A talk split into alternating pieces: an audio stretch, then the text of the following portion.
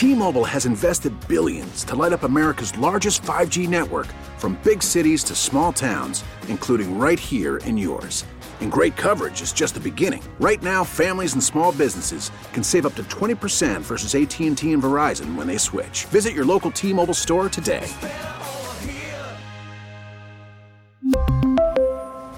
Plan savings with 3 lines of T-Mobile Essentials versus comparable available plans. Plan features and taxes and fees may vary.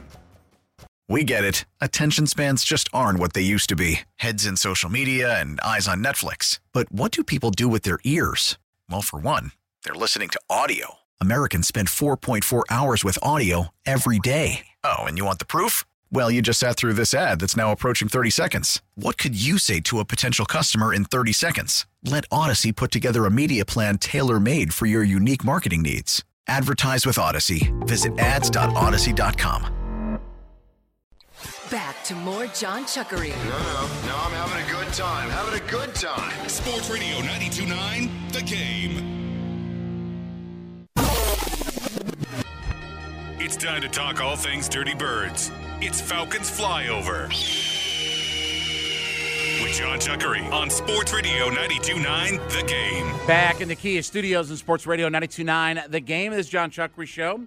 Live on this Thursday evening, 404 741 0929. That is our Solomon Brothers Diamond text line to be a part of the show. Odyssey apps, how you catch us on the go. Social media at 929 The Game. I am at JMCH316. He is at underscore Dylan Matthews. This is your nightly look at all things Atlanta Falcons. It is the Falcons flyover. So there's been some discussion. We've talked about this. You know, the Chicago Bears are saying that they could be willing to move away from the number one pick if they get the right offer and, and this, that, and the other. We talked about on the show last night that the um, Colts GM doesn't think that they need to move up to one to get a really good player and give up all that draft capital. So if you look at the, it's called the trade value chart for the NFL here in 2023, okay? And and this is, I guess, like a point system, right?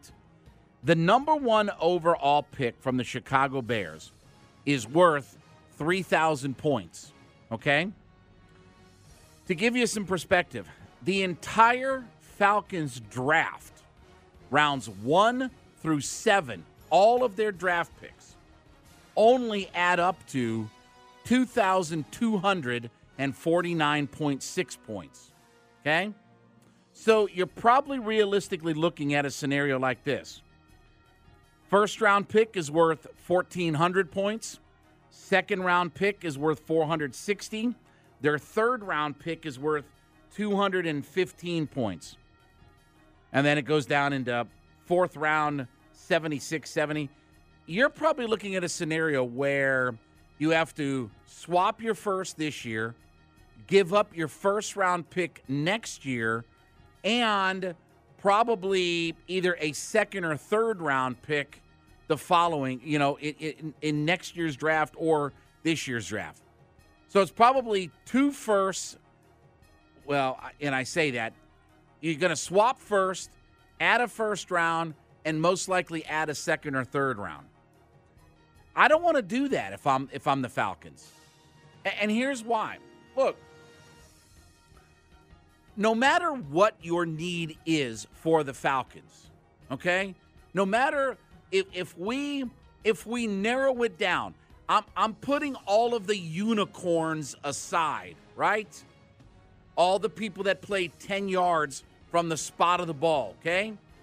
Putting all of those people aside.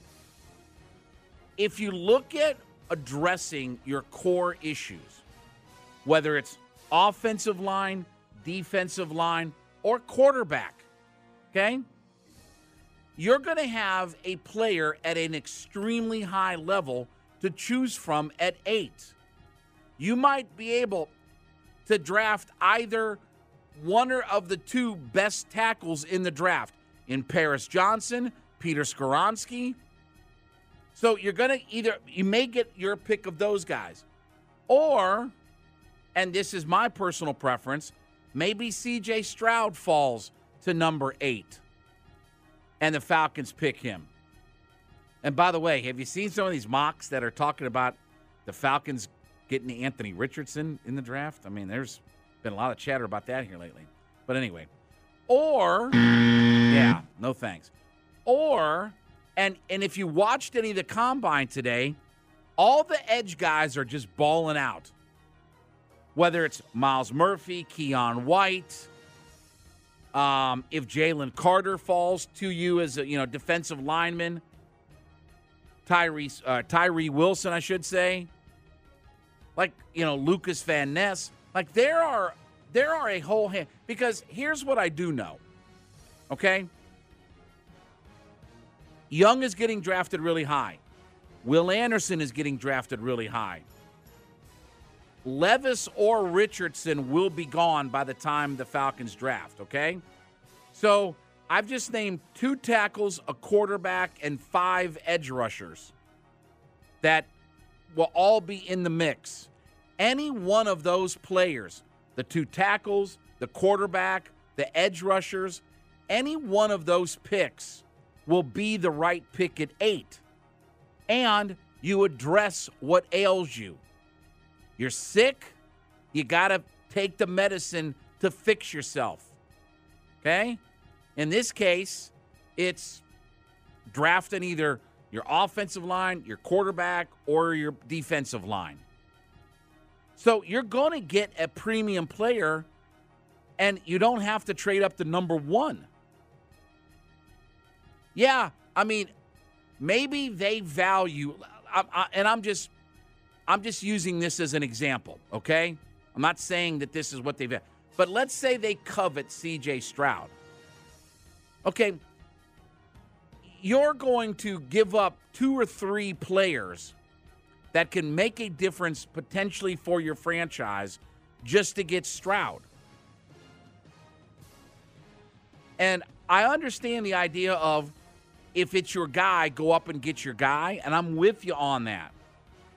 But not when it comes to the number one overall pick.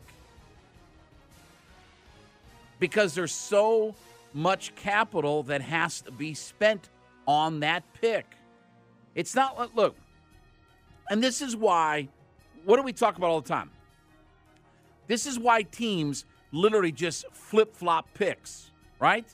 So, you know, the Las Vegas Raiders or the El Cucamonga Mungo Raiders or the, the you know, El Segundo Raiders, Rancho Cucamonga, whatever they are nowadays, okay? Their first round pick is worth 1,500 points. Ours is worth 1,400 points.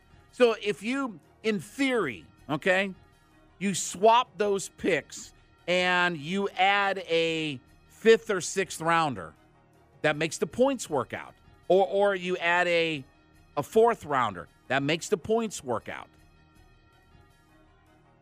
And that's that's how honestly that's how trades are made in the NFL. You you look at the value of the picks. That's why it's an NFL trade value chart. And this was you know, this was a thing um, it's been discussed by Bill Belichick. You've had um, different coaches, you know, Jimmy Johnson and different things like that you know, they've come up with this system for when you start looking at trading draft picks.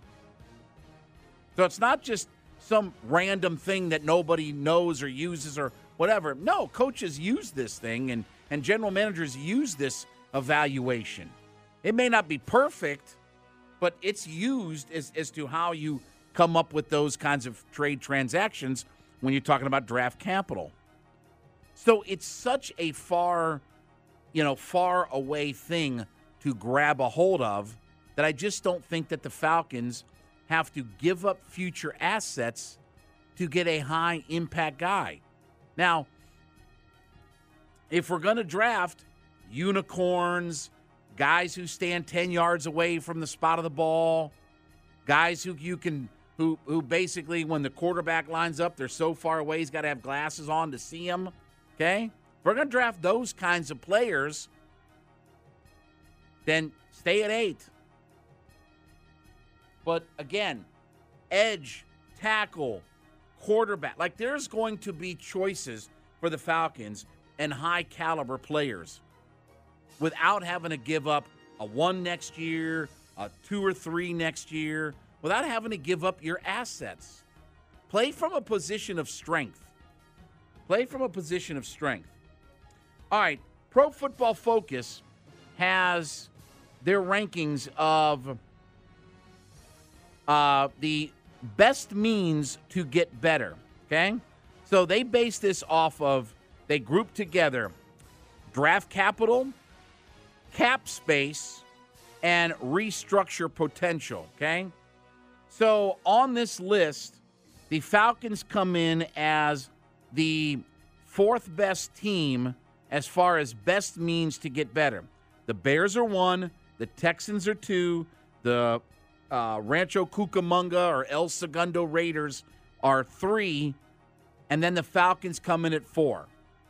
The Lions, Seahawks, Colts, Cardinals, Giants, Patriots, and yes, that's the top 10. So that's pretty good when you look at, okay, what's our draft capital worth? How much cap space do we have? What's the potential for restructuring things? Falcons are in pretty good shape. That's why this offseason is all about Terry Fontenot. All about Terry Fontenot. You know, I know Arthur Smith can coach. I know he can coach. He took a roster a couple of years ago that was dreadful, was really good in one score games. Didn't drop back with Marcus Mariota as the quarterback for most of the year and then a rookie down the stretch. He didn't take a step back and wins. I know he can coach guys if he give if you give him players. Now we got to get ourselves some players. All right, did you see this NFLPA report card that came out? The NFLPA ranked um, all different things. So, treatment of families, nutrition, weight room, all these different kinds of things. This is from the NFLPA. So, this was voted on by what, over 1,300 players in the NFL.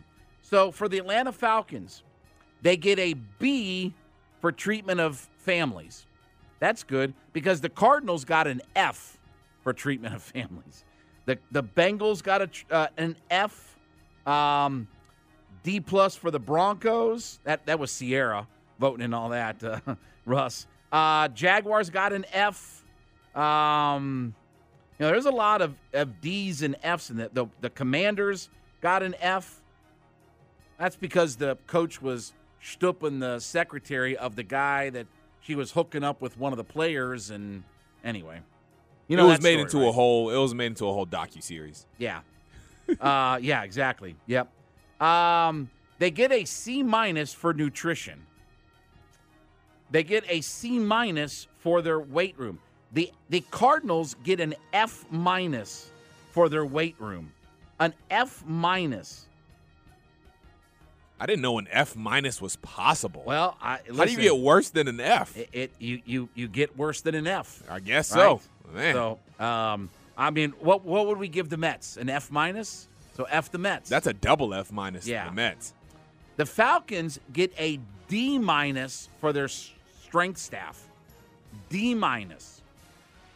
The Falcons get a B minus for their training room, and they get an A for their training staff.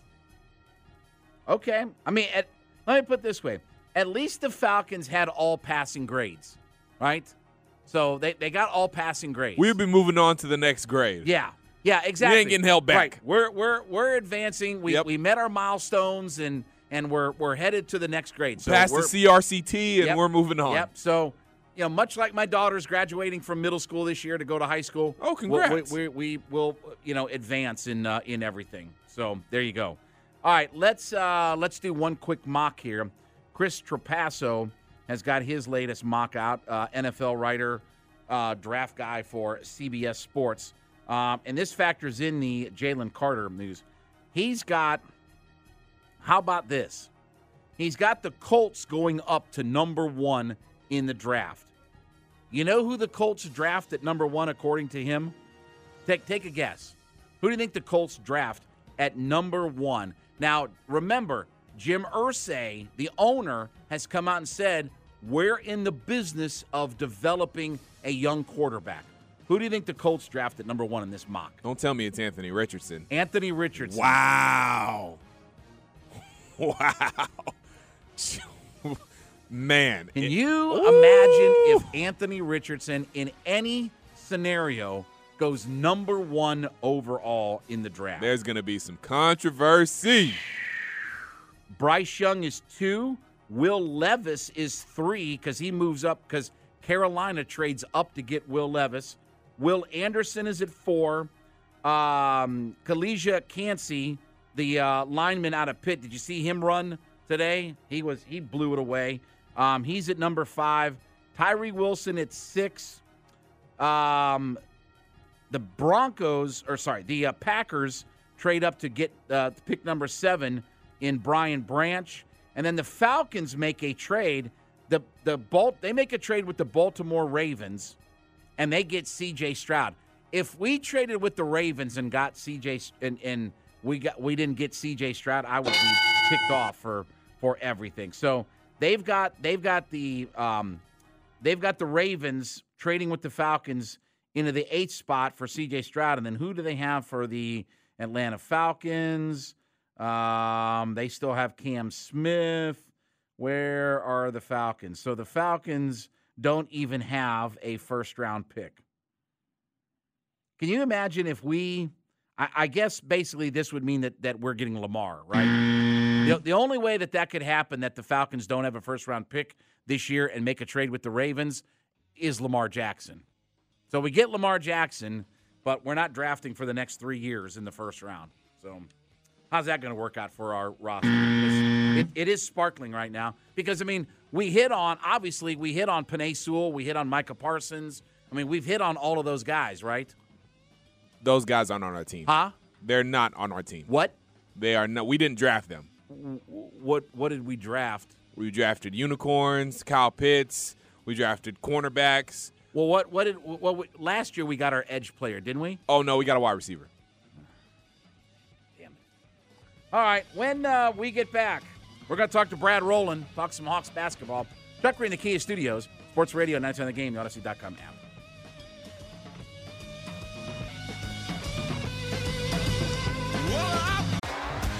T-Mobile has invested billions to light up America's largest 5G network from big cities to small towns, including right here in yours. And great coverage is just the beginning. Right now, families and small businesses can save up to 20% versus AT&T and Verizon when they switch. Visit your local T-Mobile store today.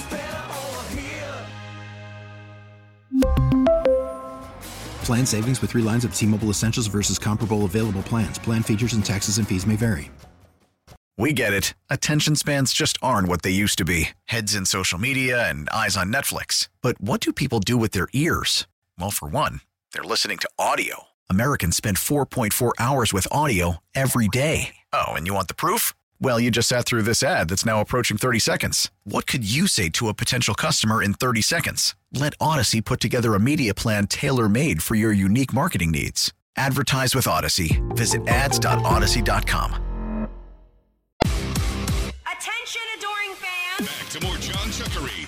how you doing? Sports Radio 92.9 The Game.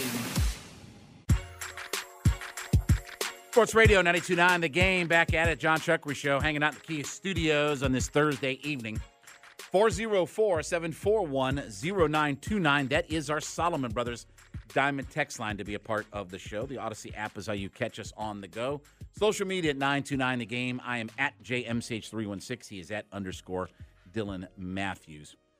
Well, uh, listen, we've been talking about the Hawks, and um, you know we were talking about them earlier in the show. About I think that they'll we learn. We're going to learn a lot about the Hawks coming up over the next several days, and especially up next week. Let's head out to the WadeFord.com hotline. Let's talk to our buddy Brad Rowland. He is the host of Locked On Hawks, part of the. Uh, it's a daily podcast about the Atlanta Hawks, part of the uh, Locked On Sports Network. I think I've heard of them uh, before. Uh, you can follow Brad on his personal Twitter page at BT Rowland. Brad, as always, buddy, appreciate it, man. Thanks uh, for spending a few minutes with me tonight. Thanks for having me, uh, and it should be pretty interesting times here in Hawksland. Yeah, you know, and I, I know in the grand scheme of things that it's one game, but boy, it does feel like tomorrow night starts to get into sort of must win territory. You got to protect home court, playing a West Coast team. It, it just feels like tomorrow night becomes must win for as much as there is a must win game in the NBA. Do you get the sense of it, or do you just not think it's as important right now for the Hawks to figure out a win tomorrow night? I'm probably in the middle there. You know, it's it's so hard for anything to be a must win at this point in the season. But to your point, like they go on the road after this for four games in a row. It's a pretty friendly matchup at home after two days off. The Hawks lost a game that was very winnable um, on Tuesday. So certainly, given where they are and where they want to be, it's a game that you need to win. I think that's pretty it's pretty obvious. Like they're going to be solid, solidly favored in Las Vegas, all that stuff. So like as far as like nothing's a must win right now, but in terms of like games you probably need to secure to like fulfill your goals, it's pretty high on the list. So I I was talking about this earlier in the show, Brad, that I really think starting on Saturday that next week is going to be one of the more intriguing weeks of the year and we're probably going to learn a lot. You got to, you know, you play Friday night, but then you turn right around on Saturday and go on the road. And then when you end the road trip, you play on that Saturday night right after. So you look at the Hawks have not played well on the road. They've not done well in back to back. Trying to beat a team, you know, maybe like twice on their own home court, you know, where you win a series is also difficult. It just feels like that there are so many things working against the Hawks that it does feel like, okay, we get through those two series on the road in four games, it does feel like we'll learn a lot more about where this team is really headed the rest of the year. I definitely agree. I mean, it's a lot of just measuring stick kind of things. You know, this just going on the road any, at any time for more than a game or two is a challenge in the NBA. Teams will always tell you that longer road trips are they're just sort of taxing on everybody. Uh, and then and this time around, you're playing two teams that are not fantastic teams, but like Miami's had your number the last couple years, and they're ahead of you in the standings. So if you're the Hawks trying to get those wins, and then Washington just beat you, that's team you play twice. And also, you sort throw in the dynamic of you're playing these teams two games in a row, which is always a little bit interesting. And then, like you said, the Hawks are two and six on back to backs. The Hawks are below 500 on the road um, it will definitely tell you a lot about where they are under Quin Snyder. And, you know, hopefully if they're still healthy, Hawks had some pretty good results this year when they're actually at full strength, which gives you some optimism at this point. But nothing is easy at all about going on the road for four games and then, like, like you said, coming back and playing, yes, at home, but playing Boston on the second out of a back to back is a pretty tough one for sure. Excuse me, Brad Rowland joining us here on the WadeFord.com hotline, host of the Locked On Hawks Daily Podcast. Excuse me, Brad. Um, when when you look at this team for the rest of this year in this what's going to be 20 games left to play, you know, I I still believe, me personally, that you know they're not throwing away this season. That there's for for everybody that talks about the future and evaluations and and different things like that. I understand that, but how important do you still think this year is? especially to Tony Ressler, especially to, I mean, maybe even more than Landry Fields, but Tony Ressler, especially. How important do you think the rest of this year is to position themselves in a decent playoff spot and try to make some kind of run in the playoffs? It's an interesting mix, like you said, because the Hawks have been pretty consistent about talking about how this season still matters and they're focused on this season. And that's been all the internal pressure the last you know couple of years, especially going into this year. I think that you know hiring Quin Snyder, yes, it's kind of an interesting transition for the team, and it's happening at kind of unprecedented time late late in the year. But no one is running away from the fact that they want to win and they want to win now. And yeah, it's tough when you are you know firmly in the middle of the play-in race right now to have huge expectations. But everyone is still focused on, you know, like I, I would say, potentially avoiding the play-in, trying to get to that number six seed if they could possibly help it. And look, I don't think it's realistic to expect them to win a playoff series given where they are in the standings, just the reality that you're going to be playing a team that's probably better than you in the first round if you even get there. But they're not bailing on the season. Like there's there's this delicate balance that they're, they're trying to walk right now between yes, giving Quin Snyder and giving this front office that's still pretty new some information about the future to make those future facing decisions, but they're doing it at the same time as uh, a team that's still trying to win now and ownership still wants to win now and fill the building up and get that buzz up for the future too. So they're trying to kind of follow two masters, which can be pretty difficult. Honestly, it's kind of tough to do both things at once, but they're trying to do that and they definitely expect to be uh, better than they've been so far uh, for the rest of the season. How I, I, had the um, Utah Jazz beat writer on uh, the other night on my show. Um, I've had David Locke on the podcast.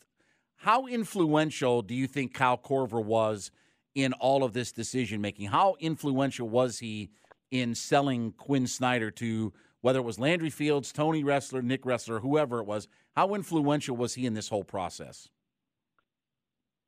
I'm sure he had a prominent voice. You know, they're very close. Kyle even said it in an interview uh, during the uh, press conference to introduce Quin that like, you know, he, he kind of views him as this, you know, almost. I don't, I don't think he, I don't think he said the word genius, but he certainly views him at a very, very high level. They're very close. That's been out there for a while. Quin was Kyle's assistant coach. Like players have their own assistants, and uh, Quin was that for Kyle in Atlanta. So they are tight. I'm sure that matters. But you know, taking a step back, you know, he's still the number two in the front office structure and maybe even, you know, number three or number four, depending on how you feel about the ownership group and all that stuff. So, like, I'm sure he had a voice, but he, I, I can't imagine Kyle dictating at this point, like decisions like that. And I think just if you look at it, Quin Snyder was pretty easily the best coach available. So I'm not sure how, how much you had to kind of sell that internally. Maybe kind of doing it now and not waiting might have been a little bit pushed forward by somebody internally. But you know that relationship I'm sure helps. You know, even Landry Fields said that the first call went to Quin came from Kyle Korver. It did not come from Tony Ressler or Landry Fields. It was Kyle that kind of made that bridge and that first contact. So that relationship I'm sure played a part in it. But I kind of hesitate to kind of give him all the push on that because there's just so much there's so much involved and all that. You know, it's a huge contract, all that stuff, which I'm sure goes above Kyle. Brad Rowland is the host of the Locked On Hawks podcast, a daily podcast on the Atlanta Hawks on the Locked On Sports Network. Brad, um, besides Trae Young, who do you think has the most to prove in this 20 games down the stretch? Who who do you think is also the spotlight shining on when you look at this Hawks roster? Set Trae Young aside. Yeah, it's such a great question because it, it, clearly is probably Trae's nationally all that and all the attention. I'm looking at guys who you know don't have connections to this front office. Like for instance, DeAndre Hunter is a guy that I think is, had, is having an important season generally speaking. Yes, he, he already got his extension, but it was kind of almost implied that he had to get better to live up to that extension. And he's definitely had a better season this year, but he wasn't drafted by Landry Fields and he wasn't extended by Landry Fields. He's a new coach for him. So I'm kind of circling him uh, and I would also say, you know, John Collins is a very natural one, but also they might just be kind of ready to trade him any, anyway. So I'm not sure if there's like pressure on John. It'd certainly be helpful for everybody involved if he played better. But you know, the sneaky one for me is the centers, uh, Clint Capela, Onyeka Okongwu. Um, I think for the future and also for now, but especially for the future, like I think that long term, one of those guys is not going to be here, and we've kind of known that for a while, and they've kind of pushed that decision back a little bit. But if you're a new coach in Quin Snyder, you're going to probably want to hitch your wagon to one of those guys because, practically speaking, the Hawks can't continue to have both of them on, the team. Not, not because of anything negative, just because Okongwu is about to be a free agent. He'll make a lot of money. Capela's locked up long term. So uh, that's one I'm keeping an eye on, uh, certainly more for, for the future than for this year. But as you kind of alluded to, I think Trae is definitely in a, in a class by himself in terms of pressure. Most of that's just kind of, you know, just the natural thing of being the number one player on the team and also just the national pressure of all that. But, uh, you know, up and down the roster, I can make a case for almost anybody. Do you think that when we get to the off season, do you get any sort of sense that Quin Snyder will have another voice in this organization, not just head coach and sitting on the bench for 82 games? You know, we obviously, you know, again, the title president of basketball operations that was given to Coach Bud. It was given to Travis Schlenk. Now Landry Fields has it. But everything that we read in guys I talk to and everything I hear, that Quin Snyder, unlike in Utah, wants to have a voice in the conversations or something to do with building the roster moving forward. Do you think that there will be some changes to what Quin Snyder's title, involvement, or anything like that in regards to player personnel moving forward? I don't think it's going to be a title change just because they could have already done that now and they didn't. But I, I from everything I hear and what's been even reported out there in the last few days, I think Quin is going to have a prominent voice. Whether he has the final say is kind of the more interesting question because clearly, you know, Landry Fields is the number one guy in the front office right now. You throw in Nick Ressler, you throw in Tony Ressler, who's a very, very active owner. And Tony's kind of famously said that, like, at, at the end of the day, he makes the final decision on anything, which is, uh, you know, definitely his right. He owns the team. But I think the safest way to put this, and I think the most accurate way right now, is to say Quin Snyder is going to have more input and more say than a typical head coach would. That comes with the price tag of getting him. Um, $8 million a year reported. That's a lot of money. It's not like number one coach money, but certainly in the top, uh, probably third of the league in coaches' salaries. And the fact that he took the job now, I think that's maybe coming along with a little bit, you know, not not, not a list of, demands, but I'm sure he uh, wants some sort of roster control, some say in the mix. Whereas Nate McMillan um, certainly was, I'm sure, part of the conversation, but was very hands off compared to a lot of head coaches. I think Quin's going to be in the room. I'm not sure if he's going to make make final decisions again, but I expect him to have a very prominent voice in kind of shaping everything, and that means top down roster management, um, sort of culture setting, all that stuff. I think that's what they brought him here for. And whether he has that title or not, I think he's going to be certainly a big voice in the organization. Yeah, it's also championship caliber coach money uh, because most of the guys that make that Yeah. kind of money are are NBA title uh, winners. Um, last question for you, Brad. With just a minute left, what do you think the future is for Dejounte Murray? I mean, you know, obviously this season it's been a lot of chaos, and and you know he's only known stability from the organization that he came from. Now he's thrust in the middle of all of this chaos. What do you think his future is as he goes into when we get to the offseason? He'll be going into his last year of his contract. Do you think his future is with the Hawks or do you think it's with somebody else? I think his future is probably going to be in Atlanta. You know, part of the interesting dynamic there is that the Hawks can't really extend him. Like they're able to, but um, not at a number that he's going to sign. It's just a very complicated thing that I won't try to explain now. But they basically he has no reason to sign that contract, so he's going to hit for agency, and that's always uh, dicey. If you're on the team side, you want to keep that guy. And look, they'll, they'll have they'll have two years of data. I think he's played fairly well this year, but he's not like turned organization around at the same time as well. So I think that you trade for him and give up all that stuff. You have to plan on him being here long term, but he'll have his own agency. If he wants to go somewhere else, he'll be able to do that at uh, at the end of his contract, and that certainly lends of more uncertainty than you might have hoped for if you were the Hawks when you traded for him. Yeah, it's uh, that's that's a big decision that's going to be looming. Follow him on his personal Twitter page at BT Rowland. Brad Rowland is the host of the Locked On Hawks podcast, the Daily Hawk, uh, Daily uh, Atlanta Hawks podcast, part of the Locked On Network. Brad, as always, buddy, appreciate it, man. Thanks so much for spending a few minutes with me tonight. We'll chat again soon. Thanks for having me. You got it. When we get back, it'll be time for What's Bugging Chuckery. How about we get to the regular season before we proclaim everything is fixed and great and all hunky dory in baseball? Okay? Let's do that first. Chuckery in the Kia Studios, Sports Radio 929 The Game, Audacy.com app.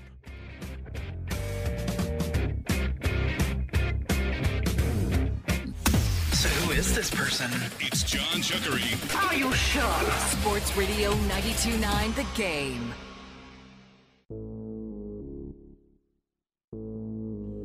Sports Radio 929 The Game, back with you, John Chuckery Show, hanging out in the Kia Studios on this Thursday evening. 404 741 0929. That's the Solomon Brothers Diamond Text line to be a part of the show. Audacy app is how you catch us when you're on the go. Social media is at 929 The Game. I am at JMSH316 on Twitter. He is at underscore Dylon Matthews.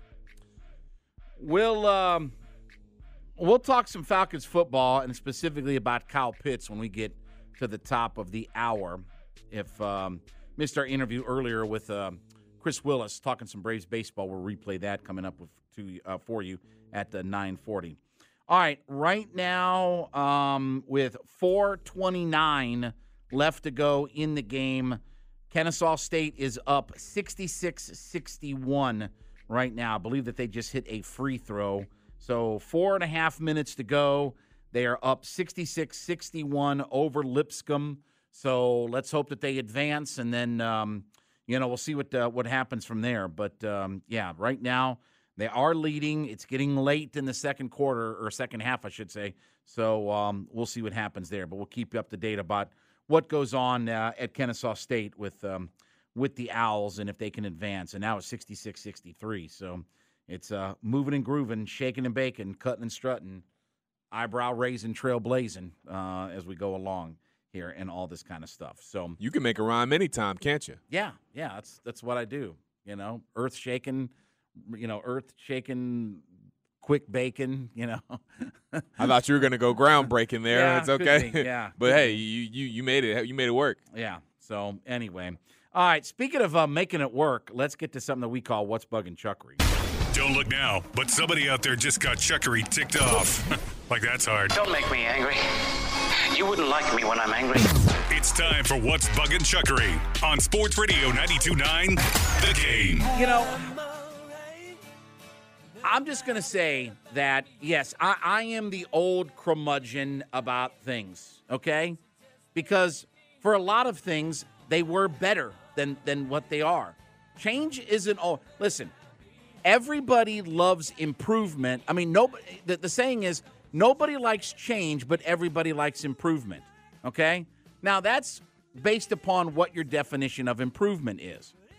So, Major League Baseball, right? We got all these rules and this and that, and the game is going along. And okay, I mean, y- you know what? You know why baseball has been stuck in a rut? Because y- you don't have Fergie Jenkins and Steve Carlton on the mound anymore, pitching a nine inning game, and we didn't have any relievers, and the game just moved right along. But anyway, when you have 55 pitching changes and all that kind of stuff. But ESPN's got a story about the early returns on Major League Baseball in restricting the shift. Okay? They say that in this first paragraph. Runs and batting average were both up through the first wave of games compared to spring training a year ago. Players were hitting 272 through February 28th with an average of 11.9 runs scored. That's up from a batting average of 272 or two, uh, sorry, 259 and 10.6 runs through the same period last year. Okay. Um didn't we have last year a condensed spring training? Wasn't that all that condensed? And the guys were rushed back because they they, they were working out the um the uh, what do you, what do you call it? The um collective CBA, bargaining yeah. the collective bargaining agreement, okay? And wasn't there a lot of guys like even into the regular season that were still getting ready? And you know Charlie Morton was a guy who uh, again when you're comparing batting averages in spring and you're doing it year over year in a condensed shortened remember the Braves played 14 straight games to start the year. 14 games in 14 days remember that then they had another stretch where they played 14 games in a row. Yeah, because the schedule's condensed. If you sample everything like that, it's going to have some probably changes and things like that. But rather than starting off in spring training where nothing counts, nothing matters, guys are all split up all over the state of Florida, the state of Arizona. Why don't we just wait until we get a decent sample size in the regular season? Is that fair? But before we make all of these proclamations about games being played and, and runs are up and batting averages are up, like how much shifting goes on in spring training? I mean, do we have any idea as to how much shifting goes on in spring training? I know what it'll be in the regular season, but how much shifting is going on in spring training? See what I mean? Like, why don't we just exhale and before we make all of these proclamations about how much better baseball is, okay? You know what baseball's real problem is, okay? A Couple of things. One is youths, unless they're in travel leagues, don't just have pickup games of baseball anymore. That's the one thing. You don't grow up with baseball unless you get into some of these traveling. And listen, my stepsister has got a son that is going to play collegiate baseball. He's going to get a scholarship. He's a really good player. They were just down here, what, about, I don't know, I think about six months ago that they were down here in Atlanta. They were playing at, uh, at Lake Point uh, up there, right? Up there in Emerson, right? Is that what it's called, Lake Point? Yeah, fun Okay. fact, my girlfriend actually works there. Okay, so they were they were holding tournaments at Lake Point, and then um, oh gosh, some school, some high school or something like that near Cedar Crest Road or something like that. But but anyway, they up in Acworth. They were, but they were down. I mean, unless you're traveling around, people don't just grow up with baseball. You know, we used to go out in the backyard and play baseball games. You know, we, we'd gather at somebody's house. They had a big yard, and we'd play baseball. I don't think kids do that anymore. I don't see kids doing it anymore. That's the difference. That's the number one di- first difference is growing up with it as your youth. And the second thing is we've made baseball so specialized. You know, you notice that they didn't do anything about the 45 pitching changes that happen in a game. You imagine telling, you imagine telling Dylan, you imagine telling because I know you remember this, right? I, I know you're going to remember this. You imagine telling in, let's say, 1977, telling Steve Carlton and J.R. Richard squaring off against one another. Carlton for the Phillies, J.R. Richard for the Astros, right? You remember that. Yeah, all of it. Right. I was there. You imagine telling those guys that we're going to pull you after five innings and we're going to have five other relievers pitch the rest of the way. You imagine telling those guys that? They would have said you were you lost your dadgum mind. Yeah. That J.R. Richard would have thrown at your head before he had his stroke. You know, he had a stroke as well. He, well, he's not indestructible like you though. No, no. You know who J.R. Richard is? Yeah, I met him before. I'm just no, kidding. not no. the not the sports brief guy. No, that's not the guy who does the sports brief after us.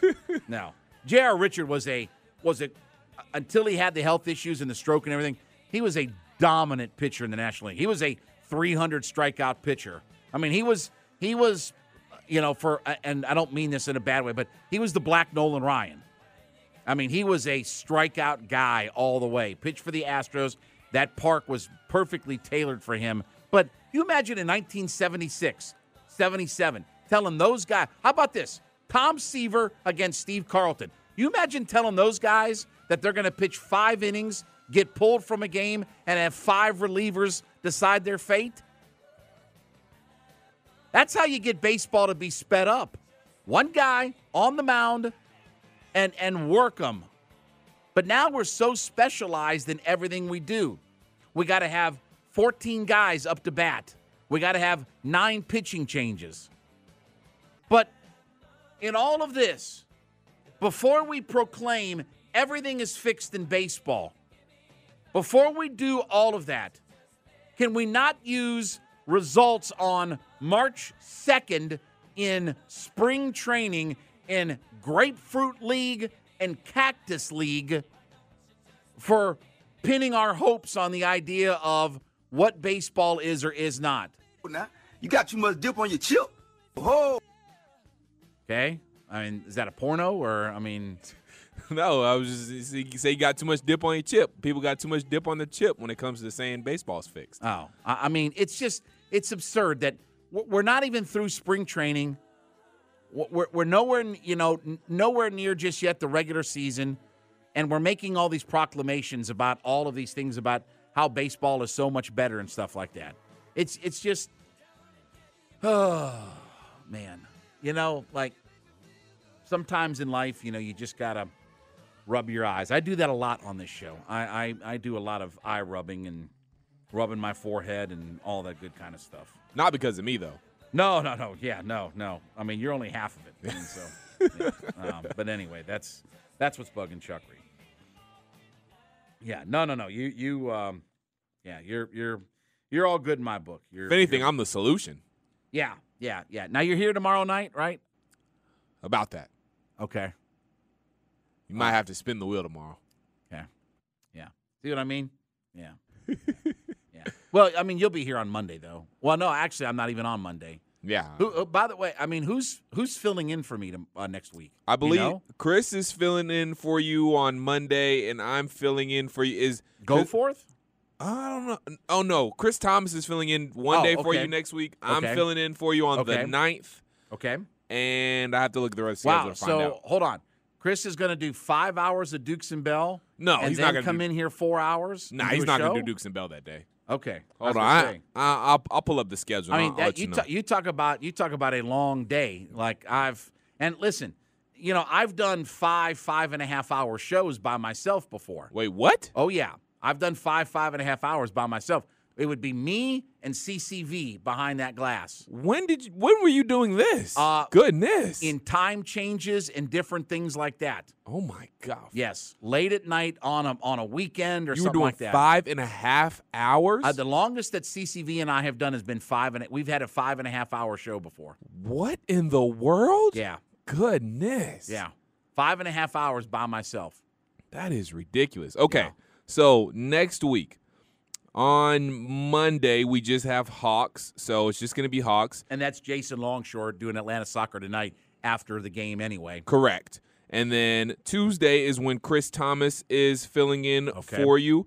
Wednesday is just Hawks and then going straight to JR after that. Thursday I'm filling in for you and Friday is just Hawks and So are they making me run the board for Dukes and Bell, or are they?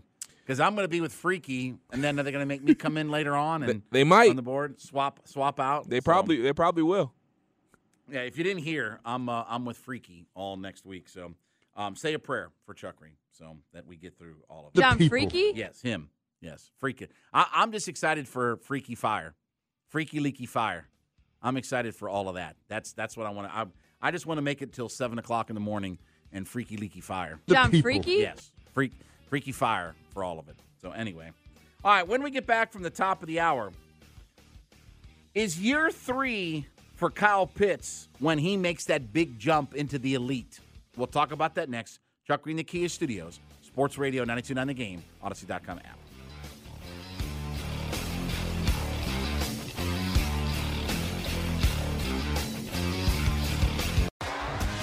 T-Mobile has invested billions to light up America's largest 5G network from big cities to small towns, including right here in yours. And great coverage is just the beginning. Right now, families and small businesses can save up to 20% versus AT&T and Verizon when they switch. Visit your local T-Mobile store today.